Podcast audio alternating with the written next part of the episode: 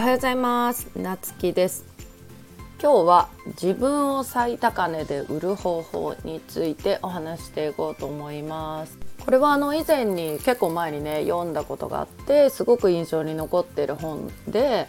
どういう内容かというとまあ自分を最高値で売るためにみたいなね。まあ会社員なら会社員ともう一本の柱を作ろうみたいな感じなんだけどまさにねうちがその副業をねたくさんしてたっていうパラレルワークをしてたっていうのはこういうところにあってまあ昔はねそれこそお金に困って副業を始めたのがきっかけなんだけどじゃああのそのうちねいくつも仕事を持ってるとか今でもその何個もね仕事をしてるっていうのもそうなんだけど今実際別に一つでも生活はできる。じゃあなんでねいつまでもその何個もね仕事を掛け持ちしているかっていうと、まあ、うちはまさにこの本に書いてあることもそうなんだけどいつでもねあの選択肢がある状態を作りたいっていうのが、まあ、一番の理由でもあるかな。まあ今はちょっとね今してるのはちょっとまた目的また別にあるけどもなんかあのまあ会社員とバーの経営しててなんで2つも仕事してるの？って聞かれよくね聞かれたりもしてたんだけどその1つしか仕事がなかったらまあそのじゃあ会社が倒産したらどうすんの？とかバーが潰れたらどうすんの？って言ったらそこでね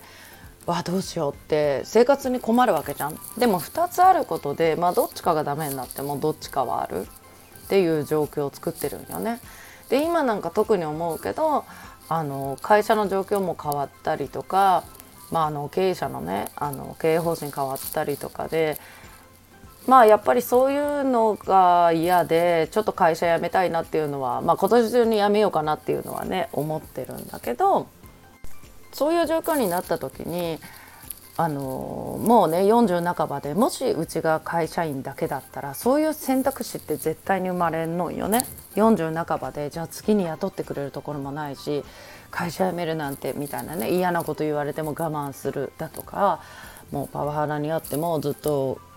耐えるしかないみたいな状況になると思うよね。で同じその今同じ会社に勤めてる女の子も主婦でまあ産休から戻っててみたいなねあの仕事しててその子はねなんかその社長の言われる仕事をね全部受けるんよね。もうなんか一人でできる範囲を超えてても受けたりするんよね。でまあ認められたいっていうのもあるだろうけど最初は。だけどじゃあその仕事増えたからってうちの会社ってその昇給が全くないよねもうその1年後の昇給も全くないしじゃあなあの税金が増えていく分給料って減っていくばっかりじゃんね。でやっぱりその子はずっとその愚痴を言ってる。でうちはやっぱりその副業をね会社にいる時でもできるような副業を探した方がいいんじゃないかって言うけどやっぱりなんか自分にはなんかそんなことできないしみたいな感じなんだけど自分でできないってもう思い込むような状況。絶対できないことないんよね。できることって絶対にあるんだけどまあもうそういう思考になってる。その一つの会社に勤めるっていうのが当たり前になってるしじゃあなんか自分の価値ってどんどんどんどん下がっていくっていうのにも気づいてないんよね。でやっぱりうちは仲いいし近くにいる分ねそういうアドバイスはするけどいやいやでもなんか私にはなんかそんなできないですみたいな感じなんよね。それがね本当にもったいないなって思う。まあ周りの人はねほとんどそういう会社員だったらやっぱりそういう考えの人が多くて、うん、で自分の価値をやっぱり自分で決めるような状況。まあフリーランスが絶対いいとは言わないけども、うん、でもなんかそういうのはね一度考えてみた方がいいんじゃないのかなっていうのはすごく思うかな。フリーランスでももちろんそうだしそのじゃあ今これだけ働いてる実際お客さんと関わってる時間は1時間かもしれないけどじゃあそれに対してねあの12時間も24時間もみたいなかけたりしてることだってあるわけじゃん。じゃあそれを時給計算したらいくらなんだろうみたいな。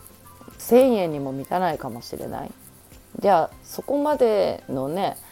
価値をどう出すかっていうのも考えていかなきゃいけない、うん、だからその自分の価値っていう考え方でね切り口で考えるとまたあの違った働き方もできるかなっていうのをねすごい感じております。ということで今日は自分を最高値で売る方法についてお話しました。それじゃあまたお会いしましょう。いってらっしゃい。